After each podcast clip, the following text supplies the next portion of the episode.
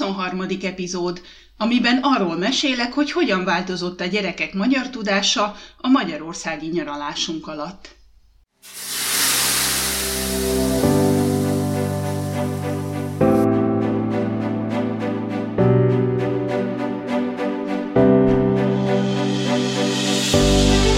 Ez itt a Finnország felé félúton, a Történetmesélő Podcast. Lapföld kapujából, Rovaniemiből mesélek neked a forró szaunák és a hidegvízű tavak országáról, és arról, hogy milyenek a hétköznapok az északi sarkkörön.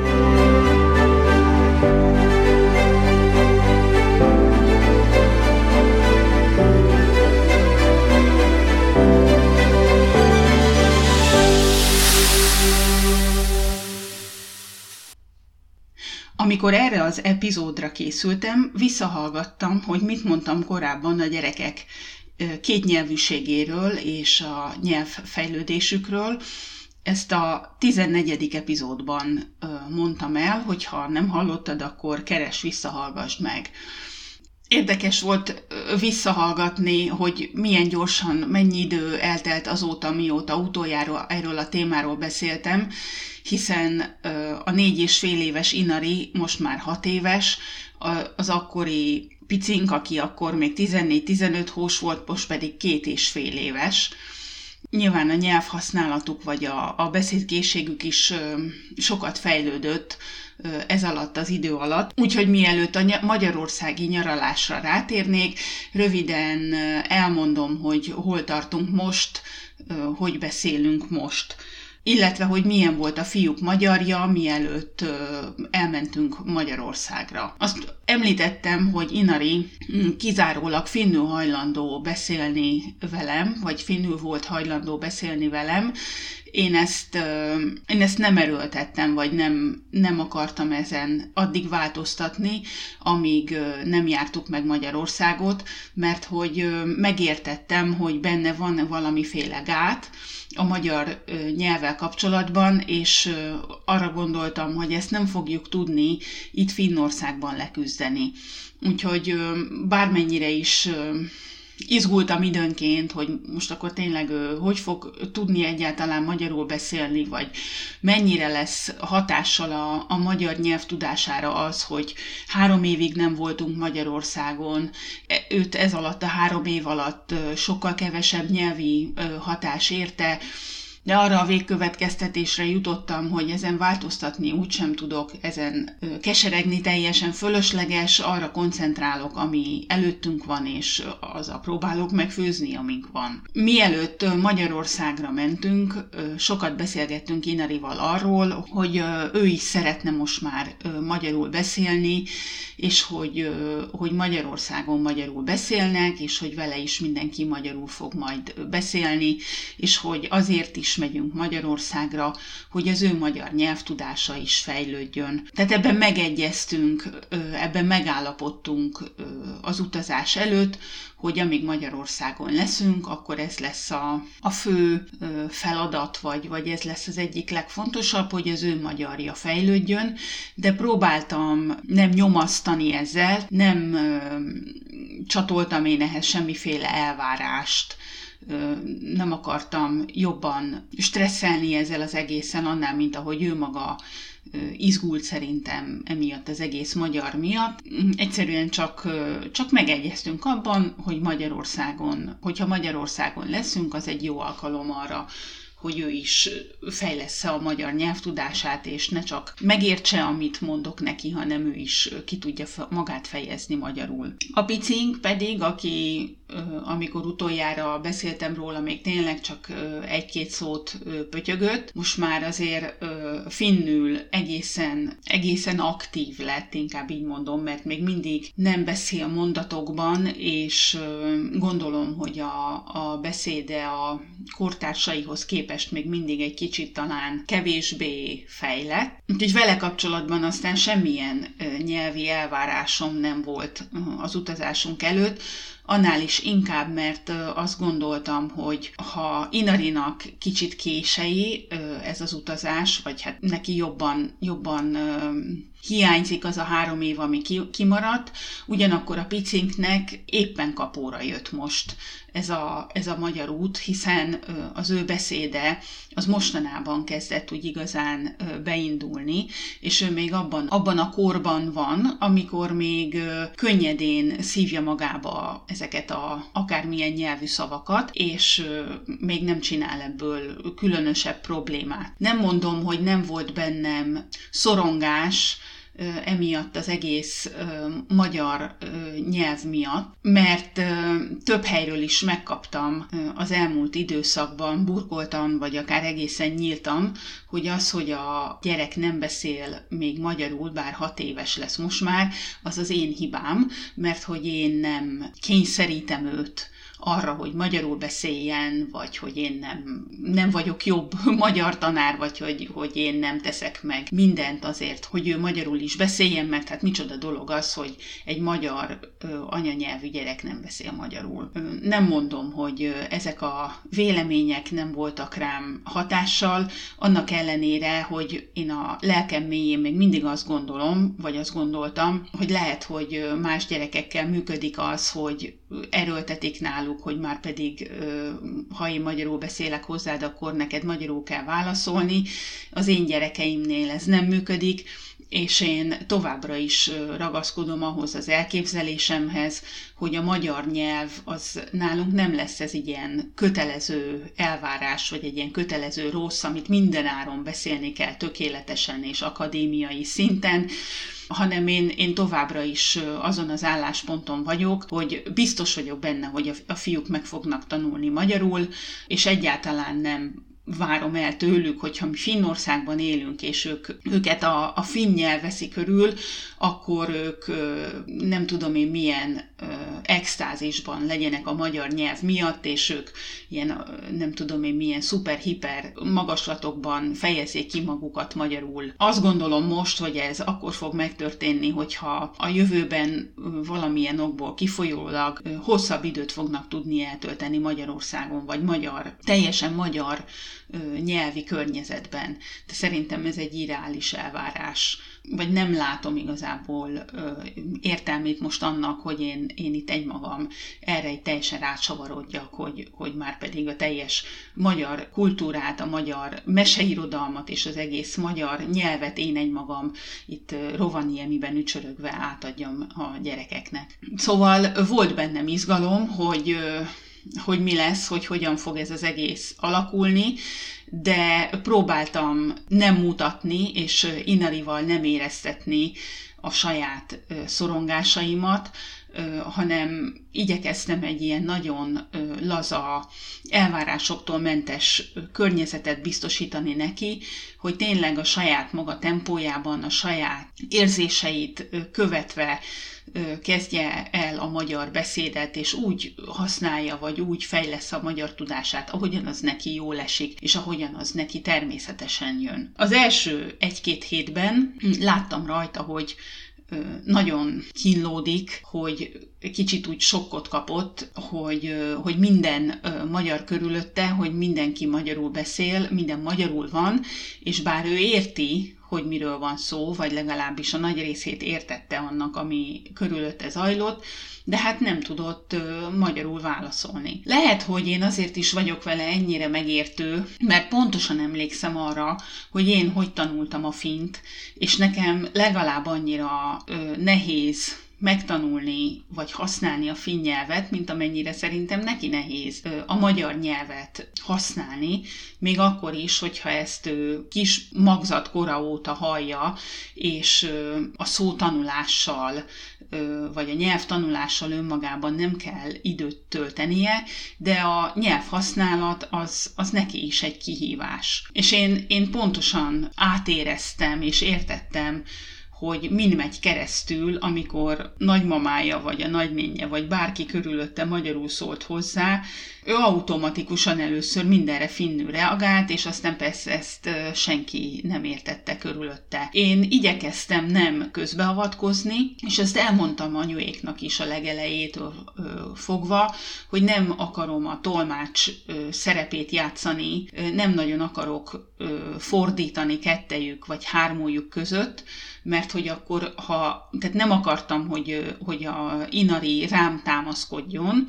hanem azt szerettem volna, hogyha ő maga boldogul, mert hogy ez is része a nyelvtanulásnak, hogy igenis éreznie kell az elején ezt az elveszettséget, és éreznie kell, hogy ő maga képes arra, hogy megszólaljon, és hogy egyre jobban kifejezze magát, mert hogyha én mindig beleavatkozom, akkor ez a nyelv soha nem lesz az övé. Úgyhogy az első 1-2 hét az mindenkinek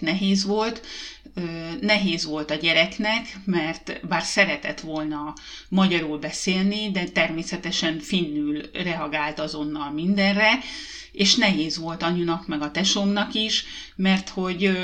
hát nem értették, hogyha én nem voltam ott, akkor nem értették, hogy mit mond a gyerek. Az még hozzátartozik a történethez, hogy úgy állapodtunk meg, hogy az estéket Inari anyukámnál fogja tölteni. Én a picivel az én lakásomban aludtam, Inari pedig lent aludta maminál. A mi lakásaink egymás mellett vannak, úgyhogy ezt könnyű volt kivitelezni, és hát volt benne egy praktikum is a részemről, mivel a 2 gyereknek még eléggé más a biológiai órája, tehát szerettem volna, hogyha nem kell nekem mind a 2-vel este kínlódni, hanem egy kicsit könnyebb az altatás, és szerettem volna, hogyha Inarinak és anyukámnak meg a tesómnak, amikor otthon volt, van egy olyan ideje,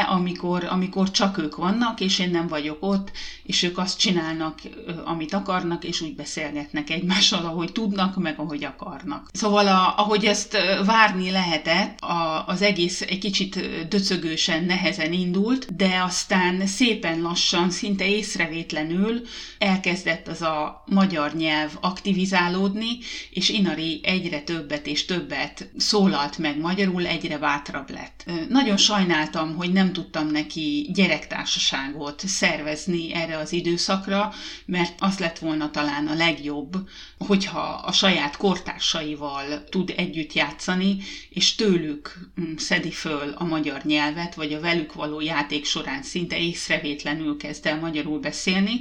Mivel az én barátaim legtöbbjének már idősebb gyerekei vannak, még ugye tartott, mikor mi május végén hazaértünk, akkor még bőven tartott az iskola, vagy mentek még ugye a dolgos hétköznapok, tehát nem volt még nyári szünet, ezért például akkor, amikor mi mondjuk kint voltunk a játszón napközben, akkor nem volt ott senki, mert a gyerekek iskolába, óviba voltak, tehát nehéz volt így gyerektársaságot szervezni a fiamnak, de azért próbálkoztunk,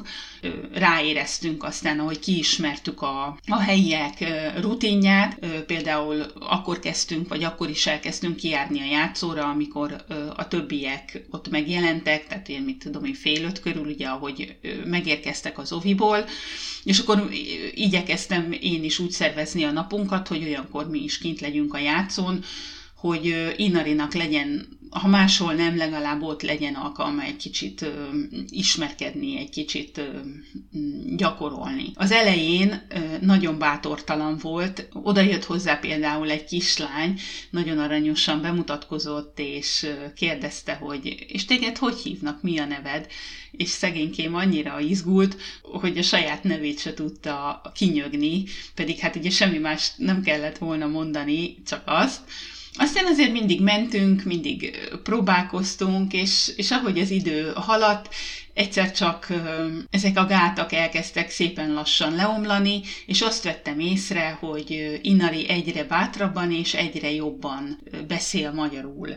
Először csak szavakat, tehát az volt talán az első, hogy amikor ezekben a kis rövidebb hétköznapi párbeszédekben kérsz enni, éhes vagy, szomjas vagy,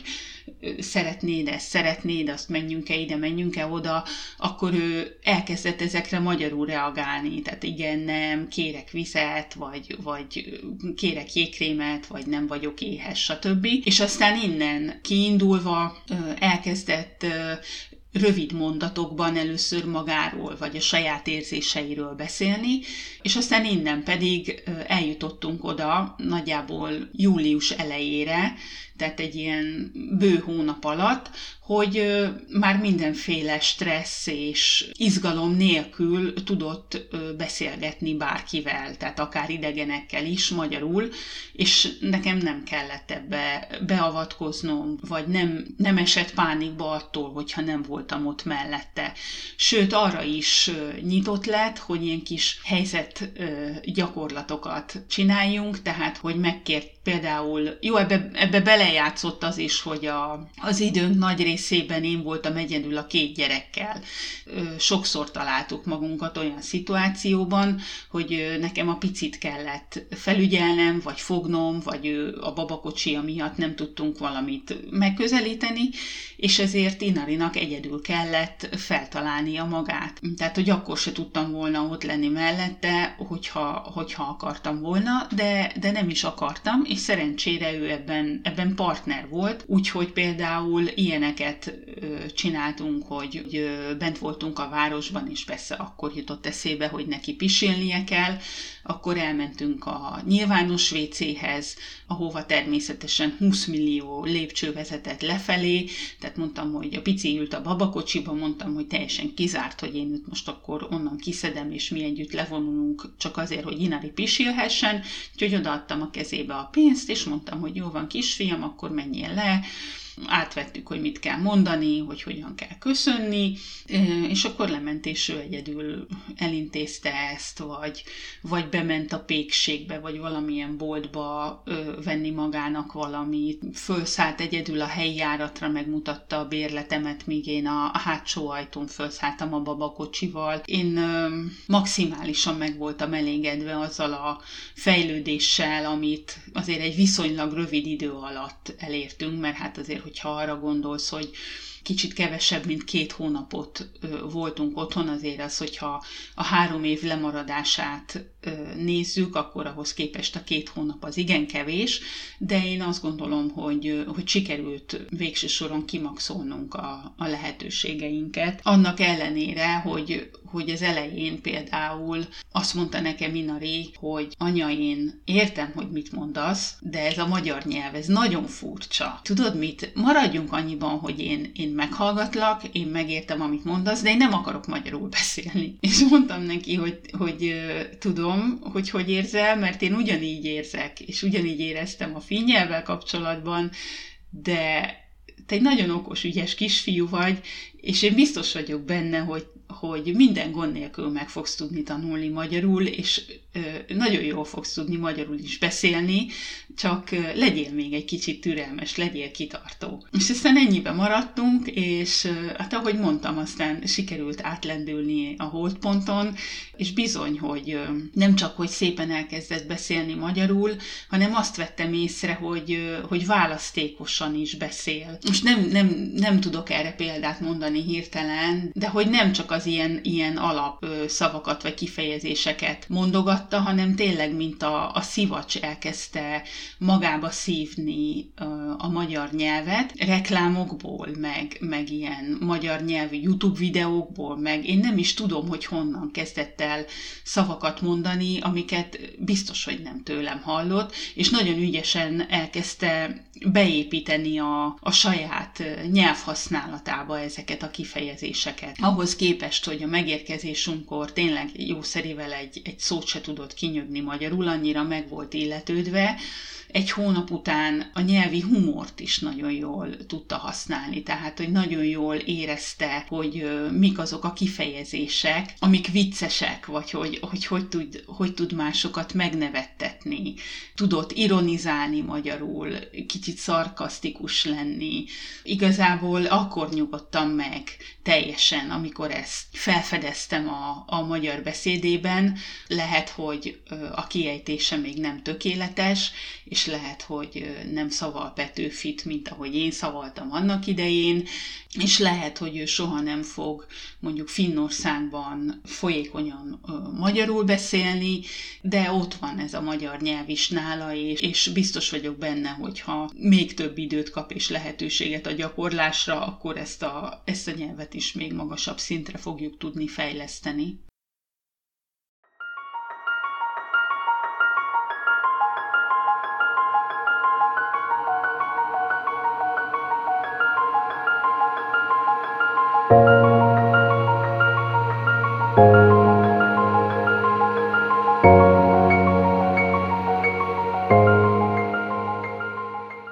nem csak külföldön élő, hanem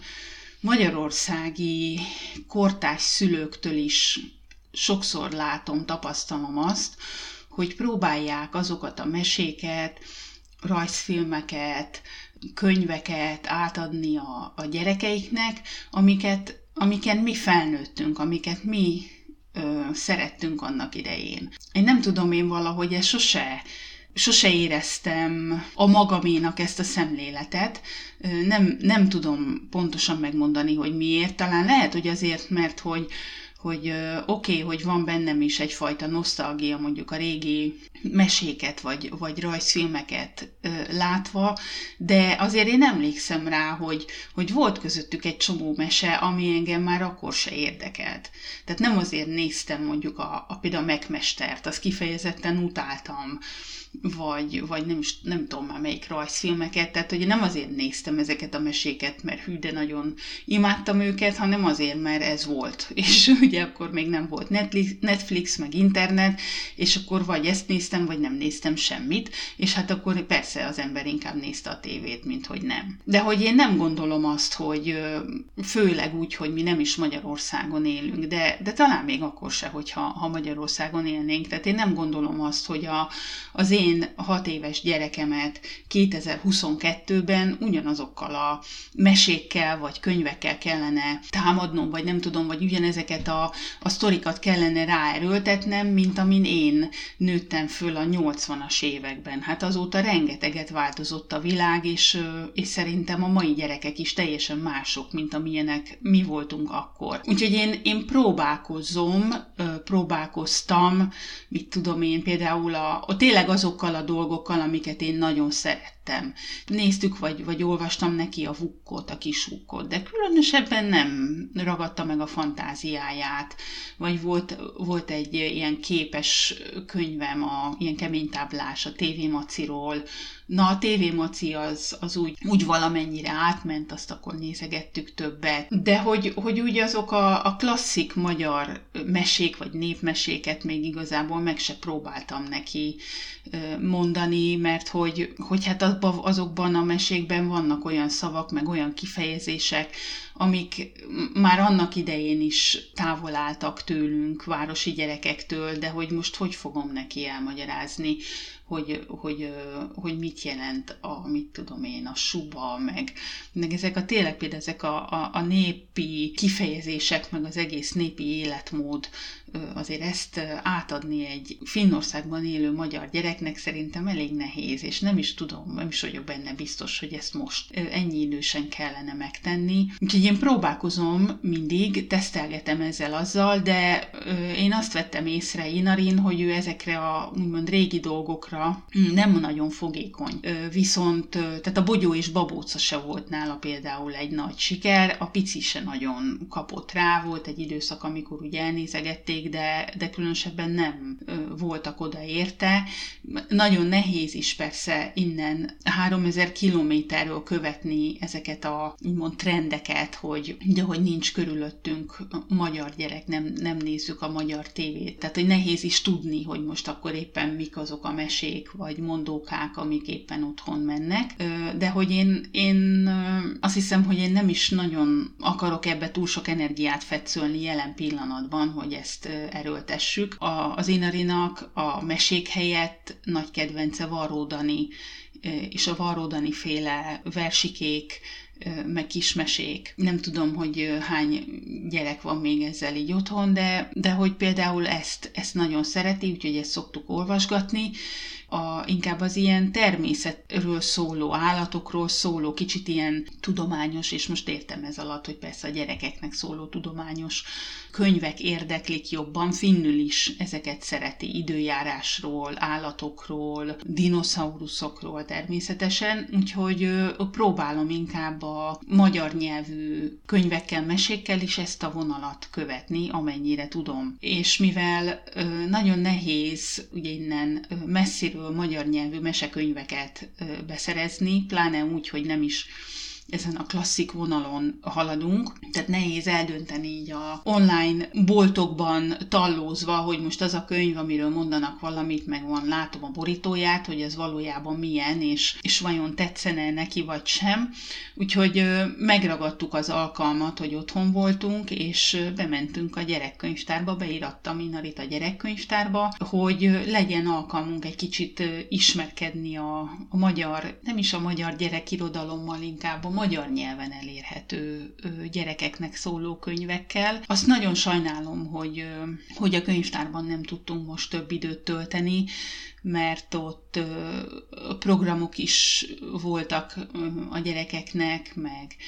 meg egyáltalán az a környezet az egy kicsit tudta volna talán pótolni azt a hiányzó gyerektársaságot, amit említettem az elején, hogy ugye ez nekünk nem volt meg, de sajnos nem tudtam én se 20 felé szakadni, és mondjuk 40 fokos nyári kánikulában nem a könyvtárban töltöttük a legtöbb időt, hanem inkább a strandon, de azért onnan is sikerült értékes vagy jó kis impulzusokat szereznünk, és hoztunk ki könyveket magyarul,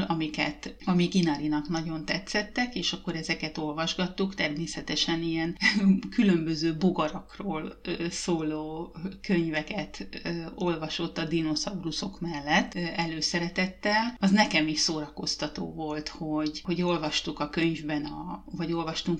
a különböző hangyákról, a szarvasbogárról, meg a ganajtúróbogárról, szúnyogokról, méhekről, darazsakról, és akkor elmentünk sétálni, ott van a közelünkben egy erdő, oda elmentünk sétálni, és akkor ott láttuk azokat a bogarakat, vagy egy részét annak, amiről a könyvben olvastunk, és akkor ezeket a szavakat is Inari elkezdte használni. Egy csomó ilyen kifejezést összeszedett magyarul, és anyukám mesélte, hogy ez már az utunk, vagy a nyaralásunk vége felé volt, hogy egyik este megnéztek valami videót a YouTube-on együtt, talán valami vulkánokról, vagy árvízről, már nem is tudom, hogy mi volt, valami ilyen témája volt, nem magyar nyelvű videó volt, hogyha jól emlékszem, de aztán Inari elkezdte anyukámnak így ezt elmesélni magyarul, vagy úgymond lefordítani, hogy mi az, amit látunk, és hogy működnek a vulkánok, meg minden, amit ebben a témában finnül már összeszedett itt az esti mesék folyamán, mert hogy a férjem inkább ilyen könyveket szokott neki finnül olvasgatni, és kevésbé meséket, mert hogy ez érdekli.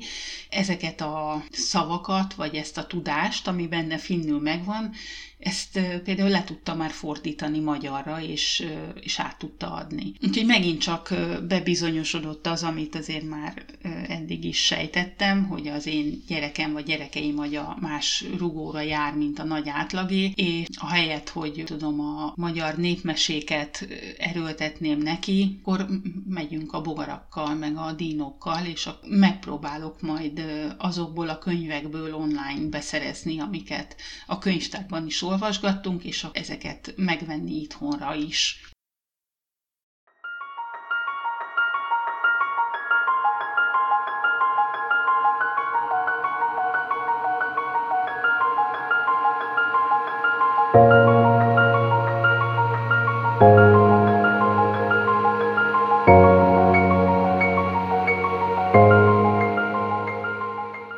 Amíg a család és a barátok javarészt arra koncentráltak, hogy Inari hogy boldogul a magyar nyelvvel,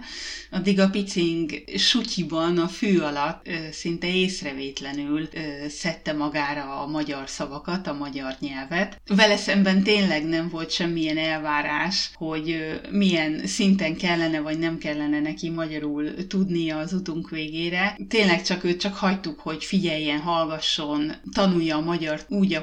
ahogy tudja. Teljesen magától szuperszonikus sebességgel kezdte el a körülötte hangzó szavakat, tárgyak, emberek, állatok neveit beépítenie a nyelv használatába, teljesen önállóan elkezdett ejti helyett anyának hívni, és akkor, hogyha hízelegni akart, akkor például kifejezetten magyarul beszélt már a maga szintjén hozzám, tehát hogy már azt is megértette ennyi idősen, vagy oda is eljutott, hogyha valamit szeretne nálam elérni, akkor hogyha ezt teljesen magyar nyelven teszi, akkor nagyobb eséllyel jut célba, mint hogyha finnül mondaná. Úgyhogy az ő magyar nyelvtudásai szerintem nem is, azt föl se tudom még mérni, mert ugye ezért nem beszél még olyan sokat, hogy mi van a felszín alatt, azt nem tudom, de ami kijött belőle, az is tényleg egy ilyen hiper-szuper fejlődés volt ezen a rövid időszak alatt, és ugye mondtam, hogy amikor elindultunk Magyarországra, akkor nagyon kevés magyar szót használt, és oda jutottunk, hogy amikor most visszament az oviba, akkor kellett vele adnom egy kis finn-magyar szószedetet, hogy az óvónők úgy nagyjából értsék, hogy miről beszél, mert hogy most olyan szinten elkezdte keverni a magyart a finnel, annyi magyar szót használ a hétköznapokban, hogyha nem érted a magyart, akkor úgy nehéz érteni, hogy mit akar a gyerek tulajdonképpen. Úgyhogy most az óvónénik szegénykék kicsit magyarul tanulnak, mert különben nem tudják követni, hogy miről magyaráz. Mielőtt hazajöttünk volna, kérdeztem Inaritól, hogy na mi lesz most akkor ezzel a magyar nyelvvel? Fogunk-e otthon is Finnországban magyarul beszélgetni? És először azt mondta, hogy hát nem nagyon szeretne, mert hogy hát, hogyha otthon leszünk újra Finnországban, akkor nem lesz szükség a magyar nyelvre, mert mindenki érteni fogja, amit beszél. És mondtam neki, hogy jó, ez igaz, de hogyha emlékezzél, hogy milyen nehéz volt elkezdeni magyarul beszélni, és hogyha nem használod a magyart, akkor el fogod felejteni. Kárba veszik ez a rengeteg energia, amit most befektettünk, és akkor elgondolkozott egy kicsit, és mondta, hogy hát igazad van, jó, hát akkor maradjunk abba, hogy fogok veled otthon is majd magyarul beszélni. Pár héttel, hát most már talán lassan egy hónappal azután, hogy visszajöttünk a magyar nyaralásból, azért még mindig érződik a hatása az otthonlétnek. Nyilván, ahogy távolodunk majd ettől időben, úgy fog egy kicsit megint a magyarja megkopni, és visszaerősödni a finnye. Ez egy teljesen természetes folyamat, hogy amikor otthon vagyunk, vagy amelyik országban vagyunk, az a nyelv erősebb, és a másik az olyankor egy kicsit háttérbe szorul. Úgyhogy én nem akarok ezen különösebben problémázni, ez egy természetes folyamat. Megteszem a tőlem telhetőt, hogy próbáljam azért, vagy próbáljuk ezt a magyart azért kordában tartani. Azt vettem észre, hogy különösen a velem való beszélgetésekben Inari jobban ragaszkodik a magyarhoz. Tehát amikor, főleg esténként, amikor úgy van alkalmunk egy kicsit kettesben lenni, vagy amikor úgy ketten vagyunk, tehát amikor ez az anya-fia idő van, akkor tudatosan átvált magyarra, és akkor próbál, hát nem mindent magyarul, mert nyilván nem tud mindent magyarul mondani még mindig, tehát a bonyolultabb dolgokat finnül mondja, de látom rajta, hogy szándékkal kezd el hozzá magyarul beszélni, és igyekszik minél több mindent mondani magyarul. Most megint kéri, hogy olvassak neki magyarul. Ezt az utóbbi időben nem nagyon igényelte, én nem akartam nála nagyon nyomatni, de most ő kérte, hogy hoztunk is otthonról egy-két magyar nyelvű könyvet, és kéri, hogy olvassuk együtt, meg a régi kedvenceket is újra elővettük.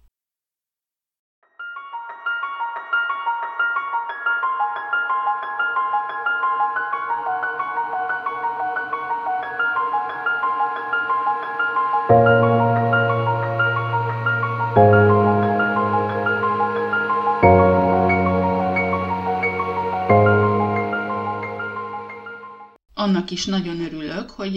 hogy az itteni magyar barátainkkal is próbál